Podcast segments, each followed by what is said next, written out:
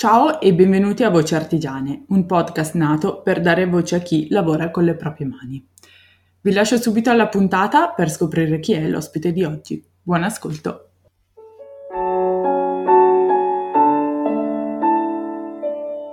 Ciao Valentina! Ciao Federica, ciao a tutte e a tutti. Allora, tu sei l'ospite di oggi di questo podcast. Eh, ti chiedo come prima domanda di dirci un po' chi sei e cosa fai. Allora, ehm, io mi chiamo Valentina Pinza e PAP è nata più o meno quattro anni fa come intenzioni perché mi sono trovata con amiche a discutere di uno spazio da prendere insieme come coworking artistico. Io venivo già da un'esperienza di anni come dipendente eh, in uno studio di design ceramico. Io ho fatto l'Accademia di Belle Arti, ho fatto pittura e poi però mi sono buttata sulla ceramica che non era esattamente il mio indirizzo.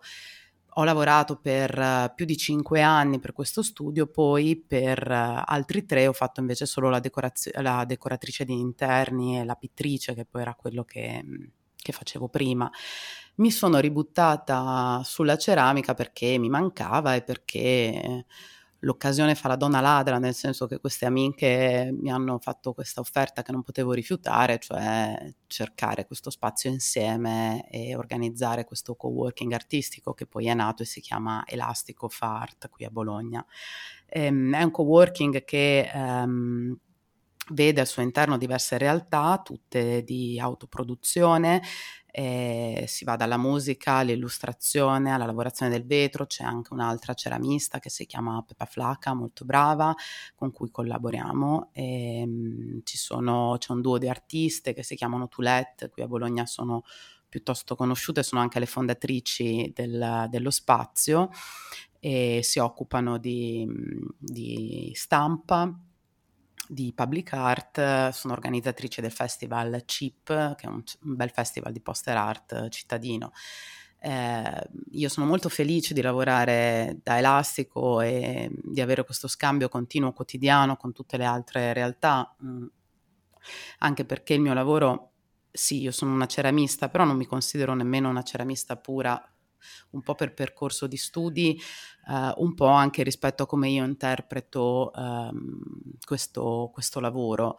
Eh, io lavoro soprattutto la porcellana, chiaramente ho conoscenza della materia, però non, non sono uh, una persona con una cultura tecnica ceramica uh, che può essere per esempio alla pari di persone che hanno fatto un istituto d'arte, un liceo artistico che si occupava soprattutto di ceramica, quindi trovato il mio modo di interpretare questo mezzo. Nello specifico faccio oggetti innanzitutto di piccola taglia, faccio gioielli, faccio oggetti per la casa, quindi tazze, ciotole, piattini e ho due linee. Una linea che definisco deco perché ehm, soprattutto sono, eh, dipingo tutto a mano, uso la, la ceramica, appunto la porcellana come, come se fosse un foglio di fatto, quindi c'è tutta questa parte legata a, alla natura, eh, mi piace molto dipingere foglie, mi piace molto ehm, il gesto, il movimento che do sulla porcellana, che poi è molto simile a quello che si può dare con l'acquarello sulla carta, per esempio, e diciamo c'è tutta questa... Mh, anima delicata che va anche a uh, sollecitare quelle che sono soprattutto le caratteristiche della porcellana, cioè la sua estrema finezza, la sua leggerezza, la sua trasparenza. Uh, lavoro molto con uh, il bianco e nero e quando uso il colore lo uso all'interno della terra stessa.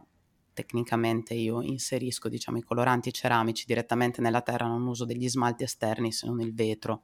Mm e quindi creo diciamo un supporto colorato su cui eh, dipingere le mie decorazioni. C'è poi un'altra linea che ehm, si chiama Belle Parole, che invece va, ehm, va, a pescare completamente da un'altra parte eh, e innanzitutto dal mio bisogno di comunicare con quello che faccio. Anche le decorazioni eh, comunicano naturalmente, ehm, in belle parole, però come la linea, come, la linea, come il nome della linea suggerisce, eh, io comunico letteralmente, scrivo cose, scrivo slogan, citazioni ehm, e mi rifaccio a quelli che sono poi i miei interessi specifici, eh, cioè il femminismo, cioè eh, l'attivismo, anche LGBT che pratico da molti, moltissimi anni qui nella mia città.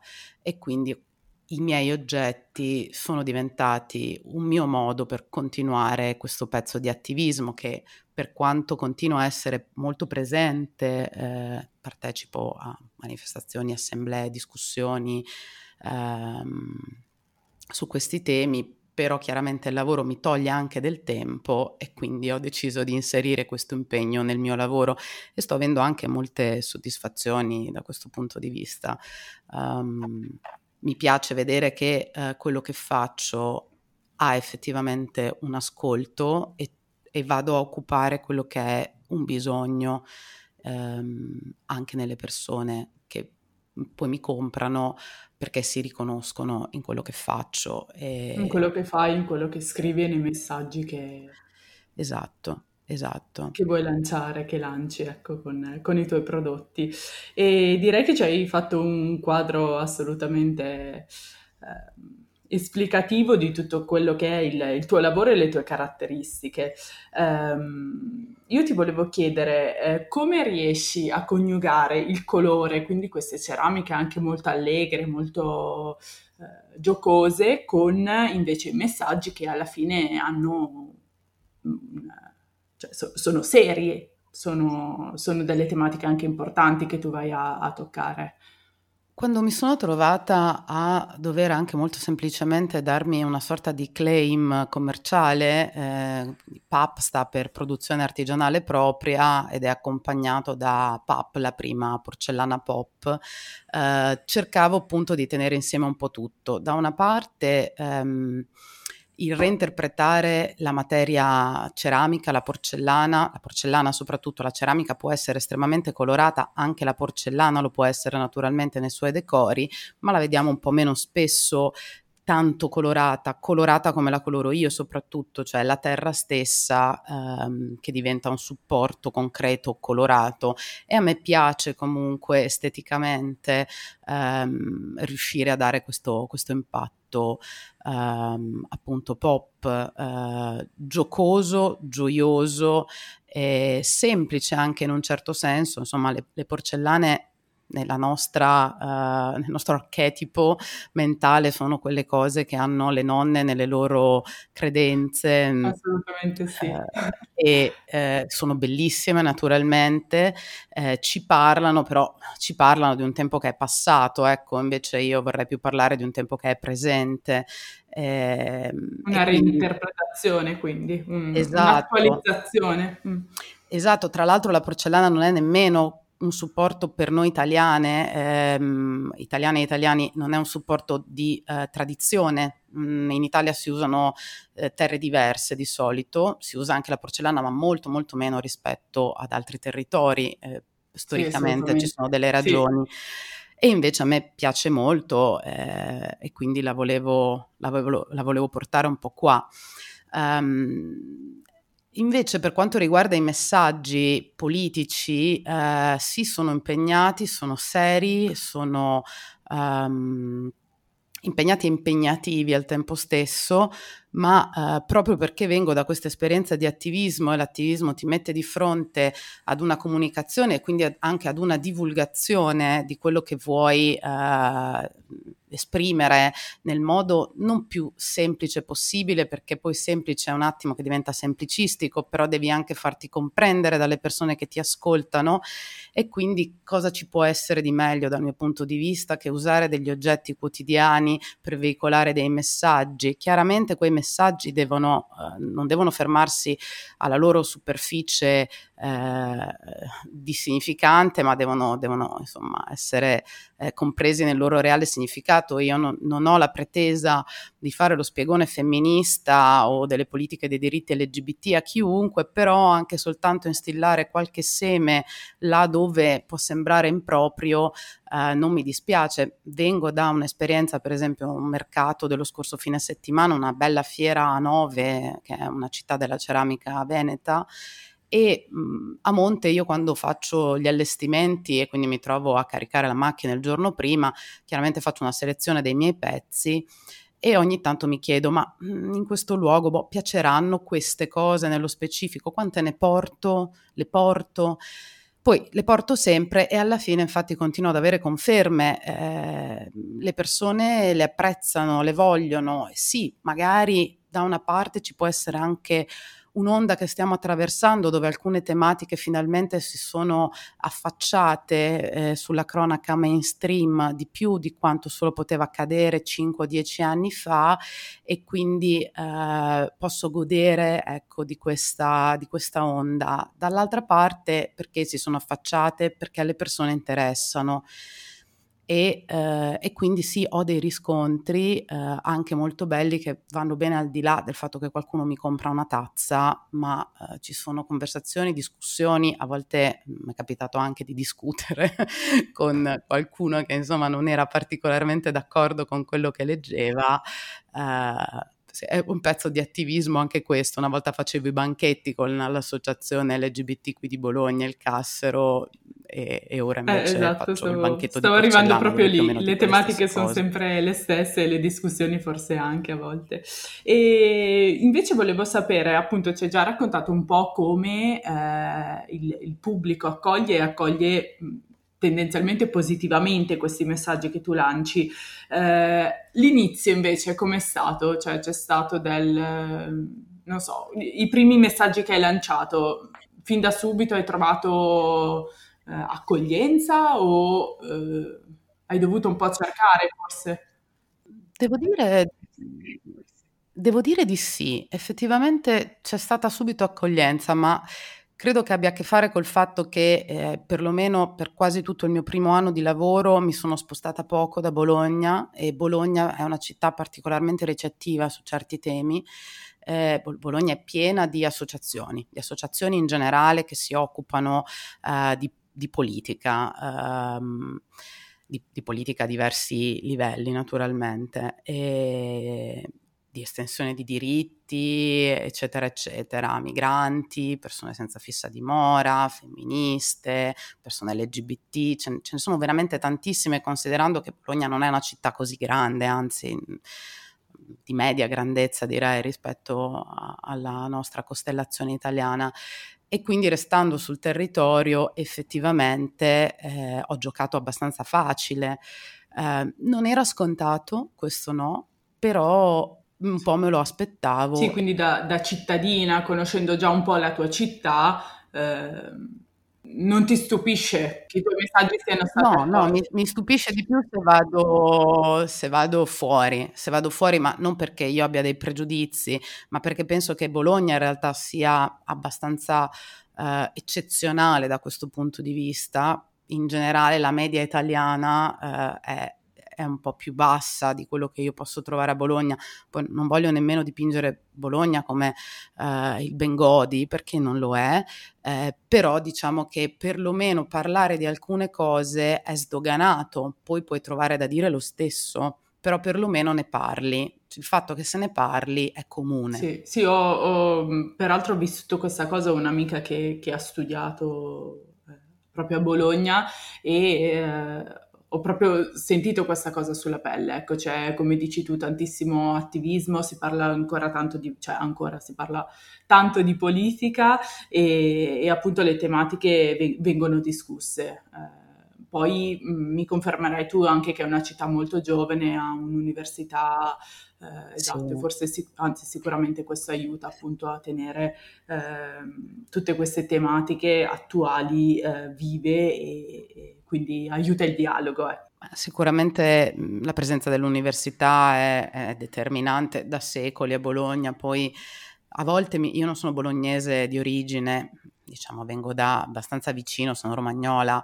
Eh, I bolognesi non so se hanno fatto pace col fatto che debbano moltissimo all'università perché a volte um, l'accoglienza mh, nei confronti de- degli studenti che vengono do- da ogni parte d'Italia è, è buona, c'è una grande abitudine appunto più o meno da 900 anni ad accoglierli, al tempo stesso però c'è anche del fastidio, del fastidio per tutto quello che questi studenti fanno, provocano e per mm, la vita che vogliono giustamente condurre nei loro anni migliori. E quindi si parla anche un po' troppo spesso per i miei gusti di degrado universitario e cose di questo genere, ma non so, sembra mm, sì, sembra a volte che no, no, non facciano pace con quella che invece secondo me è la più grande ricchezza poi della città, avere, mh, non so, una cosa come 80.000 studenti ogni anno che vivono, lavorano, eh, perché tantissimi poi si fermano, quindi continuano, diciamo, a modificare il tessuto cittadino e sociale, eh, perché poi Bologna è una di quelle città in cui mh, vai per studiarci e molto molto spesso ti fermi perché poi ci stai bene e vuoi contribuire a questo benessere con un pezzetto. Questo è quello che è successo a me e più o meno è quello che è successo a quasi tutte le persone che conosco.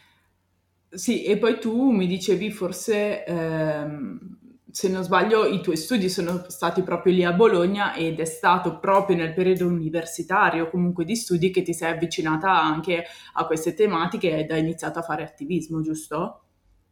Sì, esatto, esatto. Io mi sono trasferita per fare l'accademia qua e mm, molto, molto presto ho cominciato a frequentare il Cassero LGBT Center, che beh, nello specifico è un circolo arcigay, però di fatto è a Bologna nasce l'arcigay e a Bologna il Cassero è stato um, molto importante quando è nato, è nato nell'82, quando sono nata io tra l'altro, e quindi insomma ha già un bel po' di anni alle spalle ed è stata la prima sede associativa eh, data in concessione dal comune, da un comune italiano ad un'associazione eh, all'epoca eh, gay lesbica eh, anche trans, insomma, poi dopo ha preso un nome più esteso, eccetera, eccetera.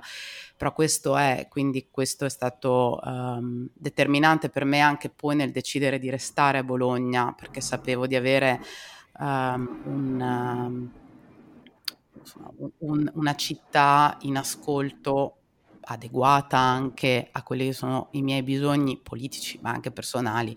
Io sono un, una donna lesbica, quindi per me è importante vivere in una città comunque eh, che si interroga e riflette eh, su tutta una serie di, di temi. Sì, e, ehm, sì e, e sicuramente che ti accoglia anche, o comunque parlando tanto di queste tematiche, sicuramente c'è una coscienza forse in più verso quello che è eh, questo mondo. No? Sì, diciamo che, che, quello che magari può succedere in altri posti in Italia, a Bologna non accade, poi non significa appunto che anche qui non ci siano dei problemi, eh. ci sono, eh, però un certo tipo di violenza, di aggressività anche da parte delle istituzioni a Bologna non è permessa e questo già è tanto. Ecco, quindi sicuramente è importantissimo eh, questo tema che tu tratti, tratti poi del femminismo, di quali altri temi ti è capitato di, di di scrivere, diciamo, quindi... Beh, io ho una, una grande passione per, uh, per la letteratura, nello, vabbè, io scrivo anche poesie, ma al di là di questo uh, mi piace appunto usare i miei supporti ceramici anche uh, per ripescare citazioni, riferimenti. Sono, in alcuni casi si creano anche dei bellissimi private joke con le persone che comprano e che leggono magari delle citazioni non particolarmente scontate perché non sono quelle dei baci perugina e quindi si crea un legame anche in questo modo. Hai scelto questa citazione, io ho letto questo libro, uh, questo verso lo conosco, questa cosa mi piace. In alcuni casi si creano anche legami uh, apparentemente impropri ma molto divertenti. Per esempio c'è una citazione che io uso mh, che è di un titolo di una raccolta di scritti politici eh, di una femminista americana che si chiama Audre Lorde, che è stata pubblicata in italiano col, dal titolo eh, Sorella Outsider e c'è chiaramente dietro tutto il suo pensiero filosofico su questo. E io faccio delle spillette, delle tazze su cui scrivo semplicemente Sorella Outsider la stragrande maggioranza delle persone che comprano quella spilla o quella tazza non sanno nulla di Audre Lorde, la comprano perché li diverte, perché pensano alla propria sorella in tantissimi casi. Ehm, e io mi metto invece poi molto spesso, se c'è lo spazio per poterlo fare, a raccontare, sì no certo, regala la tua sorella, va benissimo, però ti racconto anche la storia dietro questa spilla e appunto si creano dei legami anche in questo sì, modo. Sì, esatto, appunto per, per iniziare una discussione che poi se viene colta può, può portare sì, a... Sì, con, con ironia, senza la pretesa di fare lo spiegone a nessuno. Lo prendo come appunto uno spunto, ecco. Bene, io ti ringrazio del tempo che, che mi hai dedicato, che ci hai dedicato e mm, credo che tu abbia eh, assolutamente esaudito eh, tutte le mie richieste e curiosità in merito. Ti chiedo come ultima cosa eh, dove possiamo trovare, sia online che offline. Certo, allora mi, mi, vabbè, mi si può trovare eh, sempre che si ricominci a sprombattuto in molti mercati e fiere di handmade sul territorio mh, soprattutto diciamo del, del, nord Italia, però nello specifico mi si trova sui social, sia su Facebook sia su Instagram con il nome di Pap Ceramic Design e poi sul mio sito che è www.papdesign.it che è anche shop online. Perfetto, ti ringrazio. A grazie a te, Ciao. grazie a tutte e a tutti. Ciao.